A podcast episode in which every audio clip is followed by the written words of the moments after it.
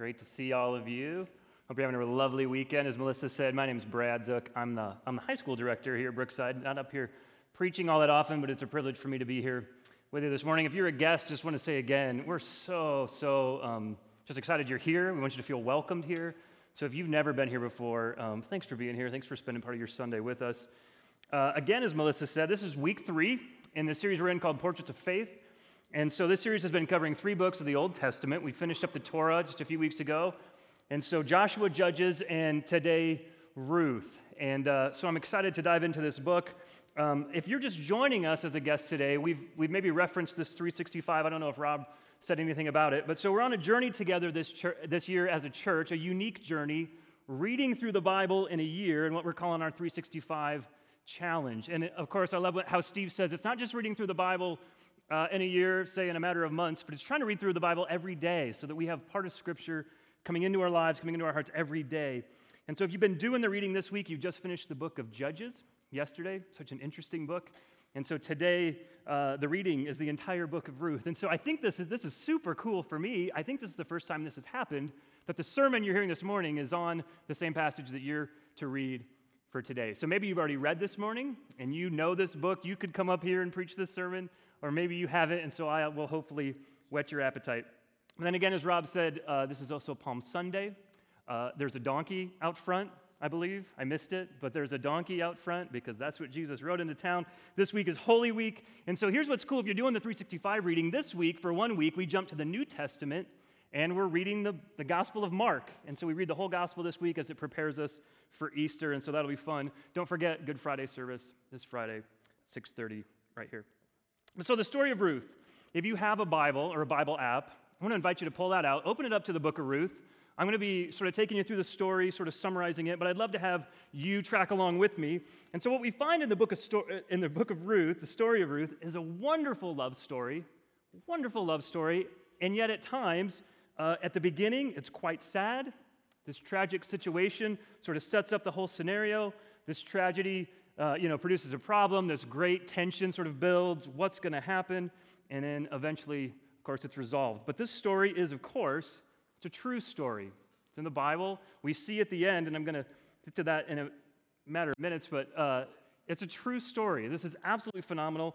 And we sort of go, why is this book in the Bible? And so before I summarize the story today, I want you to see, notice this, two quick observations. The book ends with the word David. It closes by mentioning David. Who is this David? It is King David, of course. But the whole book ends, I'm giving something away here, but a child is born. And it says this He, this child, was the father uh, of Jesse, the father of David, King David. David who fought Goliath. And so what we see here, this is absolutely incredible. Uh, you go to Matthew 1, you look at the genealogy of Jesus, you see that Ruth is in there. Ruth is the great grandmother of David. This Ruth is the great grandmother of King David. And so in chapter 1, you see Ruth mentioned in the genealogy of Jesus. She's not an Israelite at all, and yet she's there. In, in these ancient uh, genealogies, you always see this father to son thing. Jesus' genealogy has women in it. In fact, there's a second uh, observation, a second woman. We're introduced in this story to a man named Boaz. And uh, I'll get back to him, but Boaz, get this, is the son of Rahab the prostitute, who we were introduced to in Joshua chapter 2. If you're reading the 365, you just read through uh, Joshua and Judges. Rahab the prostitute, who gives aid to these spies who come in as they spy out the city of Jericho in Joshua 2 and Joshua 6.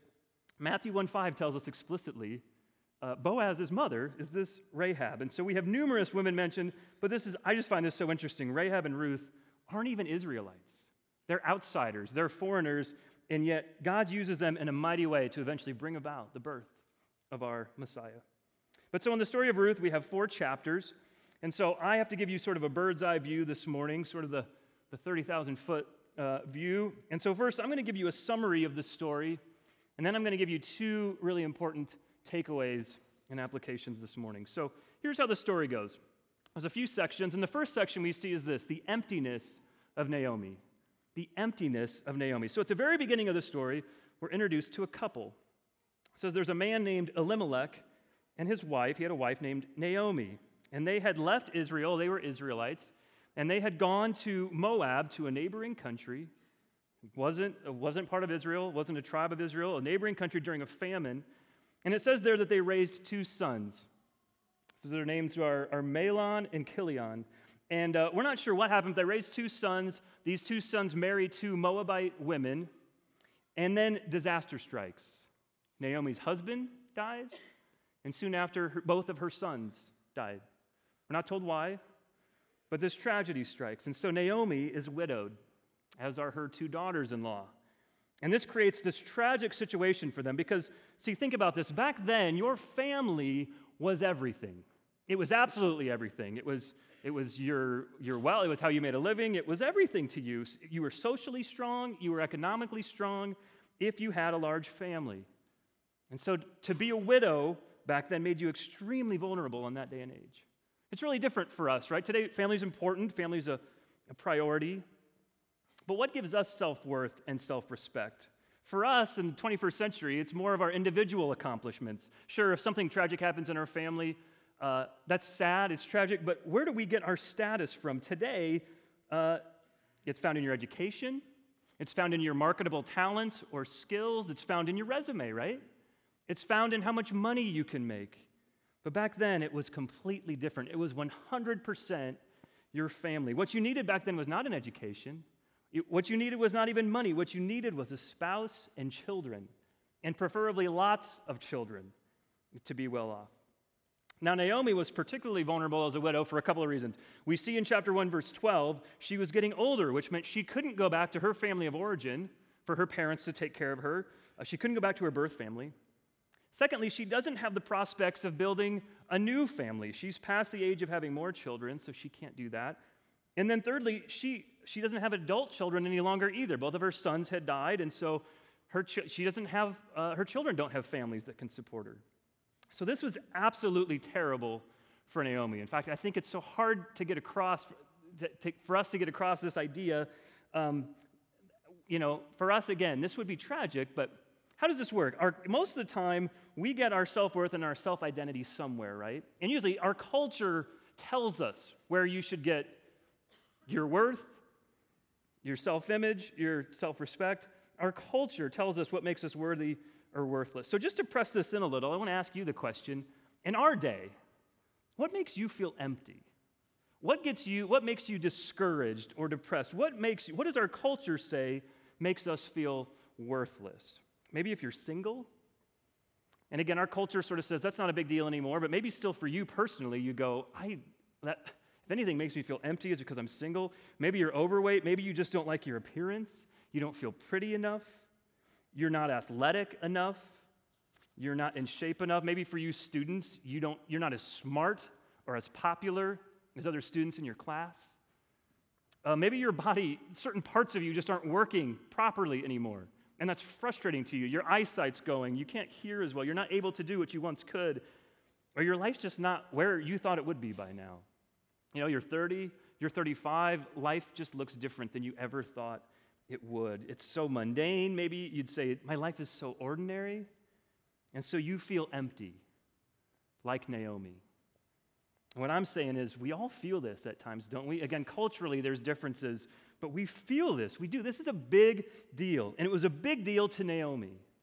She has no name, right? Her family line was dying out. She had nobody, she had nothing. And so when she hears again that there's food in the land of Israel, she goes back. She goes back to Bethlehem. That's where her husband was from. And so she goes back to live as a widow, to try to make a living as a widow. She goes back so she can survive. And so at one place, at the end of chapter one, even, she does a play on her own name. Look at verse 20, chapter 1, verse 20. Very, very sad. She does a play on her own name. She comes back to Bethlehem, and some of her old friends, the women in the town, see her and even exclaim, end of verse 19, Can this be Naomi? But she says this, very sad. She says, Don't call me Naomi. She told them, Call me Mara, because the Almighty has made my life very bitter. I went away full, but the Lord has brought me back empty. Now, the Hebrew word for her name, Naomi, meant pleasant. So she says, Don't call me pleasant. Call me Mara. Call me bitter, because that's what I am. I was full, but the Lord has brought me back empty. She even says, she sort of blames God. She says, The Lord has afflicted me. The Almighty has brought misfortune upon me. So she says, I'm empty. I'm bitter. I have nothing. So that's, that's sort of the first character we're introduced to. That's the emptiness of Naomi. Now, secondly, we see this the courage of Ruth. So Naomi looks at her daughters in law. Her two daughter, daughters in law are Orpah and Ruth. And in verse 8, it says she, she tells them, Go back. Go back, each of you, to your mother's home. Why does she tell them that?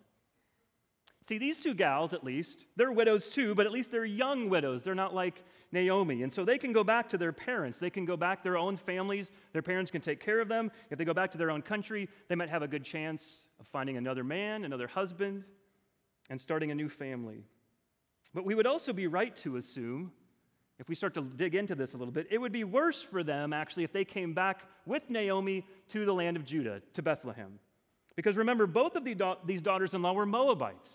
They were foreigners. There was extreme tension between Israel and Moab. They would have been outsiders in the land of Israel. They would not have been treated well if they came back with Naomi to her land. And notice verse 1 of the whole book. Chapter 1, verse 1 says here's the context in the days when the judges ruled. That's when this famine occurred. So if you just finished the book of Judges, it's a very up and down time for Israel. They had just recently, uh, God had given them the land of Canaan. They had sort of been allotted parts of that land, but if you remember at the beginning of, of Judges, even then they don't wipe they don't wipe out all the Canaanites. Some of the people are still there living. They're slaves, they're servants. So if you were an immigrant, if you were an outsider, you would not have been treated well. So she says, Go back. Now notice this as I read this, there's a couple of chilling statements in the middle of the book. That the first couple times I read this this last week, I didn't uh, maybe even realize what was going on. At one point, Ruth is in the fields of Boaz. We'll get back to this guy in a second. But she's gleaning in the fields, and Boaz says to her, chapter 2, verse 9, he says, Watch the field where the men are harvesting, follow along after the women. He says this I have told the men not to lay a hand on you. And then later on in the chapter, verse 22, Naomi says to Ruth, she said, It's good for you to go with the women who work for Boaz because in someone else's field you might be harmed. You're like, what is going on with these warnings? What, why, would, why would they be harmed? Again, Naomi knows that if Ruth and Orpah come back with her to Israel, they will not just be widows, they will not just be foreigners. It was worse than that. There was, again, this enormous tension between Israel and all the other countries surrounding them. Naomi knows, Boaz says outright, that if they're in Israel as Moabites, they will not be treated well. They will likely be the objects of violence. They may be beaten. They maybe would even be raped or killed. Boaz says, Look, I, am going to. Uh, I'm going to have to order my men not to touch you. So stay, you know, stay in my field, stay with my ladies. But back to, so Naomi says, go back. You don't want to be here. You would be an outsider. Go back home to Moab. And so eventually Orpah kisses her mother in law goodbye and she goes home. But Ruth refuses to leave. Verse 14 says she clung to her mother in law. And Ruth, in this amazing statement, says this, verse 16. This is incredible. Where you go, she says to Naomi, I will go. And where you stay, I will stay. Your people will be my people, and your God my God. Where you die, I will die, and there I will be buried. May the Lord deal with me, be it ever so severely, if even death separates you and me. Ruth says, I am binding myself to you today, Naomi. Come what may, I am with you. Till death do us part. These are almost like wedding vows, are they not? Almost like she's saying, Till death do us part, I am with you until even death separates me and you. Wow. Now, if you're married out there, would any of you say this to your mother in law? I mean, put that back up on the screens. Where, where you go, I will go. Really, I mean, some of you, would you say this to your mother in law? That is, that is wild, right? But she goes, Who else do I have? So I will. Now, think about this. Every act of immigration takes courage, doesn't it? Maybe you're here today. Maybe you're an immigrant. Maybe you're the child of an immigrant. Maybe you're the grandchild of immigrants. Any act of immigration would have to be scary, right? Going to a totally new land, Maybe you have grandparents that came over from Europe, great grandparents from Germany, wherever, Scandinavia. Why do you go? You always go in the hopes of a better life, right? That's the reason you would go, in the hopes of a better life. Think of the current refugee crisis right now. Refugees are just pouring into Europe. Why are they going? To live in these just huts, all kinds of, like, what? For a better life. Wherever they're at now, it's actually better than what they were coming from. And yet, here's what we have Ruth says to her mother in law, I will stick with you no matter what. I will be an immigrant in a foreign land. But she knows, she has to know, this will not be a better life. This almost for certain will be a worse life. She could be harmed, she could be killed. But she goes. So she goes back to Bethlehem with Naomi. They come back just as the harvest is beginning. And Ruth knows Naomi has no hope if I'm not with her. So she helps them survive by gleaning in the fields. Now, again, the poor were allowed to do this. I mentioned this earlier briefly. If you remember reading back in the Torah and Leviticus, Deuteronomy, uh, the Israelites were commanded not to harvest, right? All the way to the edges of their fields. Why? For the sake of the poor. The poor needed to survive somehow, and so they weren't to harvest everything. And so Ruth goes to glean in the fields, which leads us to the third part of the story the generosity of Boaz. So, who's this guy, Boaz? Ruth goes out, enters a field, and chapter 2, verse 3 tells us that she finds that she's in a field belonging to this man, Boaz. Now, Boaz was a man who, when she, hear, when she heard who Ruth was, she found out that she had come back with Naomi from Moab to support her mother in law. He, he deals very favorably with her. He shows her great kindness. For whatever reason, he's amazed that she would be willing to risk her life to come and be an outsider for the love of her mother in law. And she's amazed that any Israelite man would be so kindly to her, a racially marginalized woman, an outsider like herself, which she explicitly says in chapter 2, verse 10. So she bowed down with her face to the ground. Why have I found such favor in your eyes that you notice me, a foreigner? She says. And when she goes home, Naomi says, Oh my word, do you realize what has happened here, Ruth? You just happened to enter the fields of Boaz who's one of the few people left alive who could be my kinsman redeemer or my guardian redeemer. And what is, what is this? The whole rest of the story sort of turns a corner based on that. Chapter 2, verse 20. He, he's a close relative of ours, he is one of our redeemers. What's a guardian redeemer? Well, here's what it is. In Israelite law, this is interesting. A guardian redeemer is someone who had the right to buy back the ancestral land of any Israelite who had lost it, any family that had lost it. See, when Israel first came back to the land, you read this at the beginning of Judges, um, I'm sorry, at the beginning of Joshua, no, no, beginning of Judges, they start allotting the land of Canaan out to all these tribes, to the clans, to the families. So every family had land. They had an original ancestral pl- plot of land. And if they lost it, they had lost it. If they had sold it, if they needed to sell their land for some reason, Naomi had lost her land. They most likely had sold it when they moved, uh, when they went to Moab to get away from this famine. Everything was gone, right? But a guardian redeemer was someone who, if that person were willing to be generous with their own money, that person had the right to buy back the ancestral land for the family. And the person who owned it had to sell it to them, whether they wanted to or not. Just the way it was set up. The problem in this situation was this anybody who is Naomi's guardian redeemer in order to get the land back, also had to reestablish the family line, the tie to the land. So they couldn't just buy the land back. That would be generous enough if they'd be willing to do that. But he'd have to marry Ruth, wherever this person was. She was the only person, she was this outsider, yes, but she was the only tie back to Naomi, the only living wife of her son. And so this person would have to marry a Moabite woman. It would be the only way to do it. So Naomi says, Wow, this Boaz, he is one of the few people left on the earth that could be our, our Redeemer, who could do this, who'd have the right to do it. But why would he?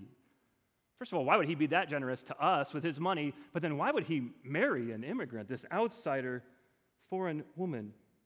But Ruth, get this, in an enormously bold act, and at the prompting of his mother in law, actually, who knew this was risky, her mother in law, Ruth goes to Boaz in the middle of the night, sits at his feet, and when he wakes up, she proposes marriage.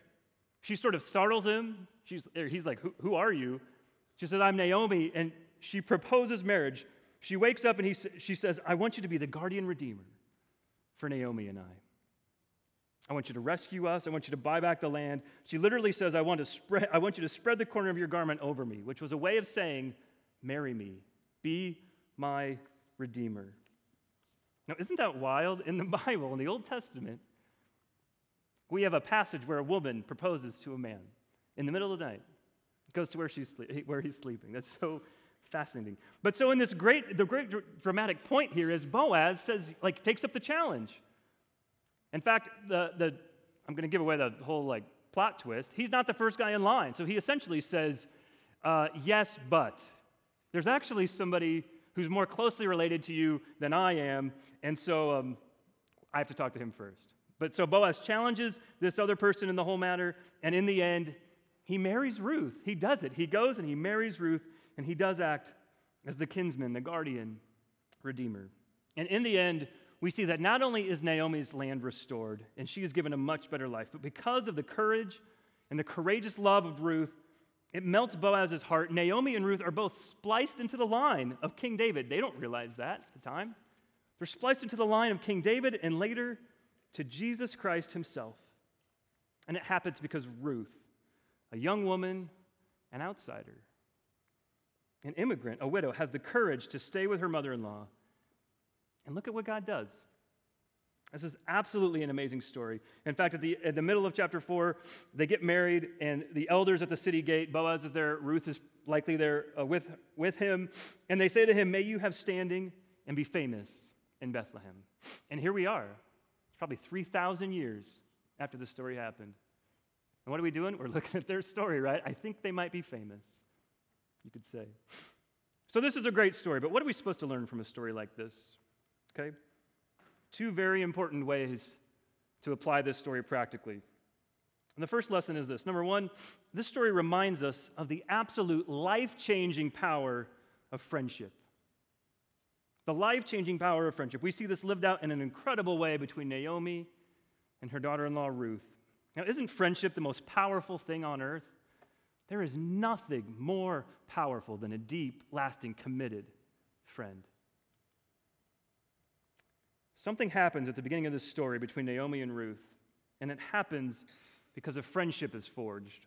I'm, uh, I'm, I'm sure of it. What happened is this it's very apparent that Ruth at some point is converted to the God of Israel because of this friendship with Naomi, because of an, an ongoing friendship. It's very apparent right at the beginning of the story that Naomi and her husband are Israelites. So they worshiped the Israelite God, they worshiped Yahweh, the God of the Bible.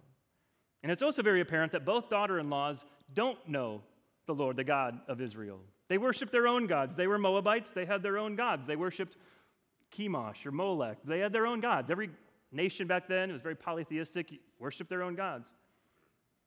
And yet, Naomi goes and says, uh, even says, look at verse 15, says to Ruth, Your sister in law is going back to her people and her gods. Go back with her. And what does Ruth say? At some point along the way, because of this, this, this act of love, the fact that Naomi was trying to send them back, I'll unpack that in a minute, she says, I don't want my gods anymore. Remember, she says, I want your God to be my God. Where you go, I will go. I want your God to be my God. And then notice this in verse 17. She doesn't just say God, the Hebrew word there, Elohim. Verse 17, she takes on the covenant name, the, the specific name the name Yahweh. She says, May the Lord. Anytime you see the word Lord in small caps in the Bible, it's referring to the specific name of the Old of the God of Israel, the God of the Bible, Yahweh or Jehovah. Ruth says, May the Lord deal with me. At some point, she says, I, she uses the covenant name of the God of Israel. She says, I want your God, Naomi. I'm giving up my own gods. I want your God. Why would she do that? And here's why because of friendship, because of the unbelievable love of Naomi. Ruth begins to see that the only reason, I mean the only reason, that Naomi would urge these two ladies to go back home to Moab is because Naomi has their best interest in mind, not her own. The only reason she would send them back is because she knows that the best possible life awaits them back at home because they won't they could be harmed as we already looked at. They come to land of Israel. She's sending them back to their home out of self sacrificial love. In fact, at the beginning, verse 8, she even prays a blessing over them in the name of Yahweh. If you're going to be blessed, My God's going to have to bless you. May the Lord show you kindness, have you, as you have shown kindness to your dead husbands and me. And that radically, it melts Ruth's heart. And that's what converts her sincere, self sacrificial friendship. But I want to drive this point home just a little bit more. This is so important for us today. What strikes Ruth is this that Naomi loves them even when they don't believe, Orpah and Ruth, even when they don't believe as she believes. She is sacrificing for them even though they believe in other gods entirely. Ruth says, The reason, here's the reason I would believe in this kind of God. The reason I would believe in this kind of exclusive God, she probably picked on this, picked this up somewhere, right? The Ten Commandments. What's the first of the Ten Commandments? You go to Deuteronomy 20, Exodus 5. Have no other gods before me. This very polytheistic uh, culture at the time, and this God of Israel delivers the Israelites from Egypt and says, Have no other gods before me. Second commandment don't even don't, don't have any carved images, don't worship idols. I'm an exclusive God. Ruth says, The reason I want to believe in this kind of exclusive God is due to the radically inclusive love he puts into the hearts of his followers, apparently. She says, I've never seen anybody love me the way you love me. You're putting my needs way above your own, even though you desperately want me to be with you. If you go back by yourself, your life is over.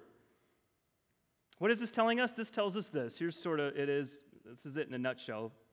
If you love people in deep friendships, regardless of what they believe, then what you believe is going to begin to look pretty credible to them.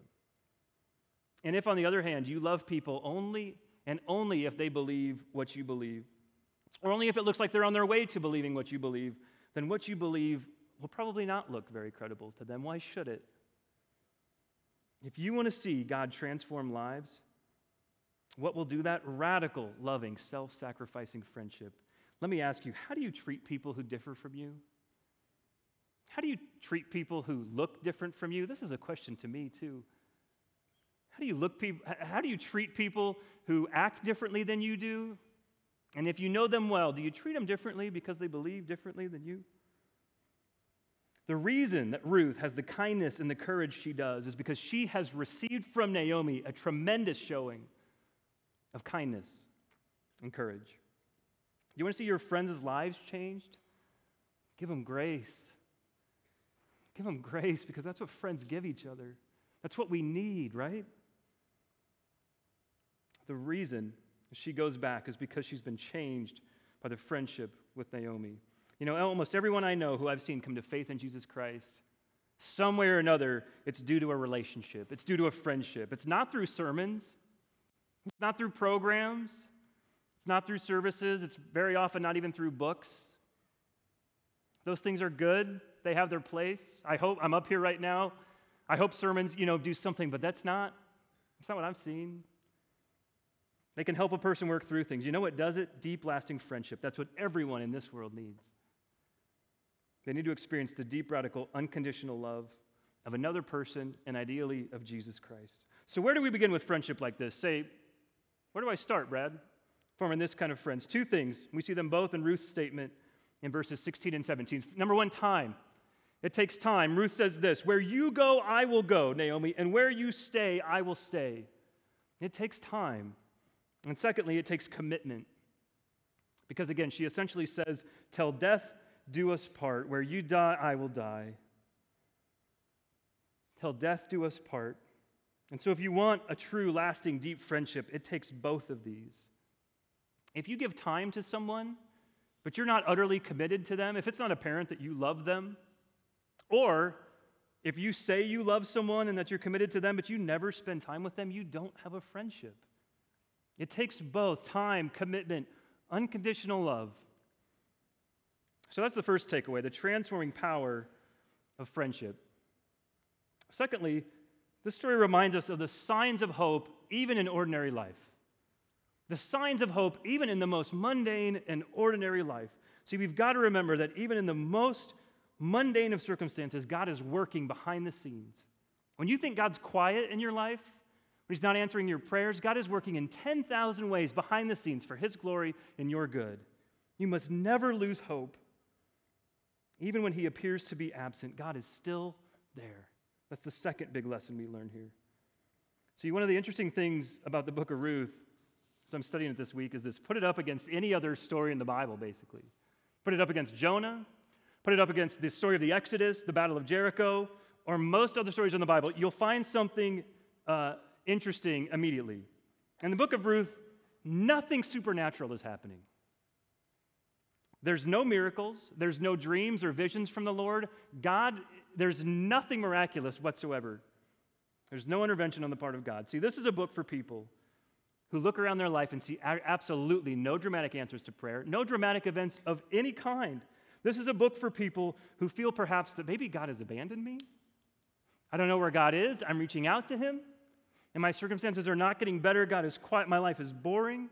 My life is, my life is mundane. It's the routine, week in, week out, daily grind. It's just plain hard. Isn't that how so many of us feel today?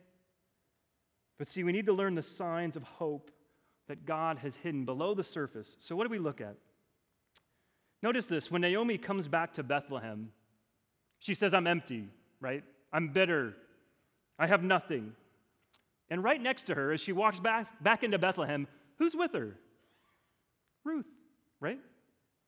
Ruth. Here's Ruth, this tremendous, this tremendous treasure of a friend that God has put in her life. And Naomi's saying, I went away full, but I came back empty. I have nothing. Even the women in the town, right, have to be going, Well, if you're so empty, who's she? And maybe even Ruth herself is like, well, What am I, chopped liver? What do you mean you came back empty? I'm here for you. I came back with you. Do you see that? The, here's the lesson here Naomi has an agenda for what she thinks God should do in her life. And because God's agenda is not her agenda, she's mad. She can't see the signs of hope that God's put in her life. She's blinded to it because she wants control, right? Some of us, some of you, sometimes I am in the very same place, right? You have an agenda, things aren't going your way. And so you blame God you're, we're blinded to the incredible things that God has put in our life, or the incredible things or the incredible people that God has kept in your life. This book is teaching us that it's in the mundane things, it's in the ordinary things of life. That is where God is working. He's always there. 10,000 things for His glory and your good. We just don't see it. Ruth just happened to glean in the fields of Boaz. She just happened to find the one guy whom she had to marry in order for the Messiah to be born into the world. Just happened? Are you kidding me? It just happened? Here's Naomi saying, I have nothing. And yet Ruth is clinging to her. And in Ruth clinging to her, God is clinging to her. God is clinging to her. And He's clinging to you. If you believe in Him, He will never let you go. Do you see that? Do you understand that? Do you get this lesson? Do you see the signs of hope that God has put in your life? Now, maybe you're saying this morning, you're saying, sounds great, Brad, and I get it. It's great. It's easy for you to say that, though. I'm having trouble with this. And I'd say, if you're having trouble with this, maybe you need a Ruth or whatever the male equivalent is of a Ruth. Maybe you don't need a Ruth, you need a Ryan or something. Do you need a Ruth, right? You need somebody else. Ruth is this younger woman. She has all kinds of hope. She might be scared for her life. She's coming into Israel, but she's with her. She's with Naomi. Or maybe you're a Naomi. I'm sorry, maybe you're a Ruth and you need to find a Naomi to encourage or an older man. But either way, the point is this if you're struggling without hope in the mundane things of life, you'll never be able to handle it without community. You just won't. That's why so, so much we push small groups here at Brookside. Men's groups, women's groups, you gotta be in community. You're struggling with something, you have this major sin problem, you've gotta be in community. Join a community group, join a gender group, find an accountability partner, find a mentor. Go to one of your best friends and just say, Can we meet monthly and have coffee and at least can we have intentional relationships and not just shoot the breeze, not just talk about sports? Can we talk about the real things of life? Because my life is mundane. You need a Ruth. Even when God seems absent, He's working. He's there with you. He's clinging to you. But many times we won't see that without community. But now, finally, to close, we go, okay, that's good. To, uh, um, the transforming power of friendship, that's great. I get that. I need, I need a friend. God's working, signs of hope in the mundane, I get that too. But at some point, Brad, I'm not going to have that. The friend's not going to be there when I need him to. My life's going to feel so ordinary. I'm going to fail at this. At some point, something might just happen in my life. It's going to wreck me. And what then? See, here's the million dollar question why is Ruth in the genealogy of Jesus? The story of Ruth is not simply go be like Ruth. Ruth is in the genealogy of Jesus. And what does that mean? Ruth points to the one who comes out of her, who comes after her, to her greater descendant, right? Do you realize when Ruth looked at Naomi, she says to herself, If I keep my life and go back to Moab, Naomi will likely lose her life. And so I'm going to give my life away so that Naomi can still have one. I'm going to take her poverty on myself so that she, through my poverty, might become rich. I'm going to be put on the margins. I'm going to become an outsider for her sake. And that's what happened, right? Ruth left her father's house. She left her own country. She came into a new land that she did not know. She became a foreigner, an outsider. She became despised, a suffering servant. Did she remind you of anyone? See, Ruth did what she did because of an act of self sacrificial love on the part of Naomi. And so we can have the courage of Ruth because of an act of self sacrificial love on the part of the one to whom Ruth points us. Let me put it this way Ruth went out at the risk of her life to save her mother in law, right? To glean in the fields as an outsider. Jesus came not at the risk of his life, but at the complete and total cost of his life knowing he was going to die, expecting to suffer and die, to pay the price that your sins and my sins deserve to save us, right? Hosanna, to give us salvation. You know, we talk about that like it's, yes, it's sweet. Jesus died on the cross for our sins. That's sweet, it's sentimental, it's inspiring. Here's what we sometimes forget.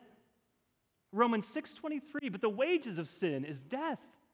The wages of my sin is death. There's a penalty for sin, and it's death. So Jesus didn't just come to be this great sentimental act, He came for you. He came for your sin because that's a problem, and He came for my sin. The wages of sin is death, but the gift of God, because He paid our death penalty for us, the gift of God is eternal life through Jesus Christ our Lord. So we say, Hallelujah. Hosanna, God. Save us today. Let's pray. Jesus, we read a story like this. Lord, so often we feel our lives are very ordinary, much like Ruth. But Lord, just like Ruth, you became poor so that we, Jesus, through your poverty, might become rich. That you took on our spiritual poverty and gave up the riches of heaven so that we could have the riches of heaven, so that we might become rich. God, why would you do that?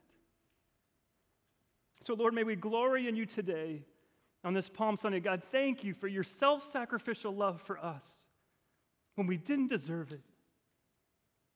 And God, may we extend that love to others, even those who don't believe as we believe. God, help us to be that kind of people in our city, in our world. We pray this in Jesus' name.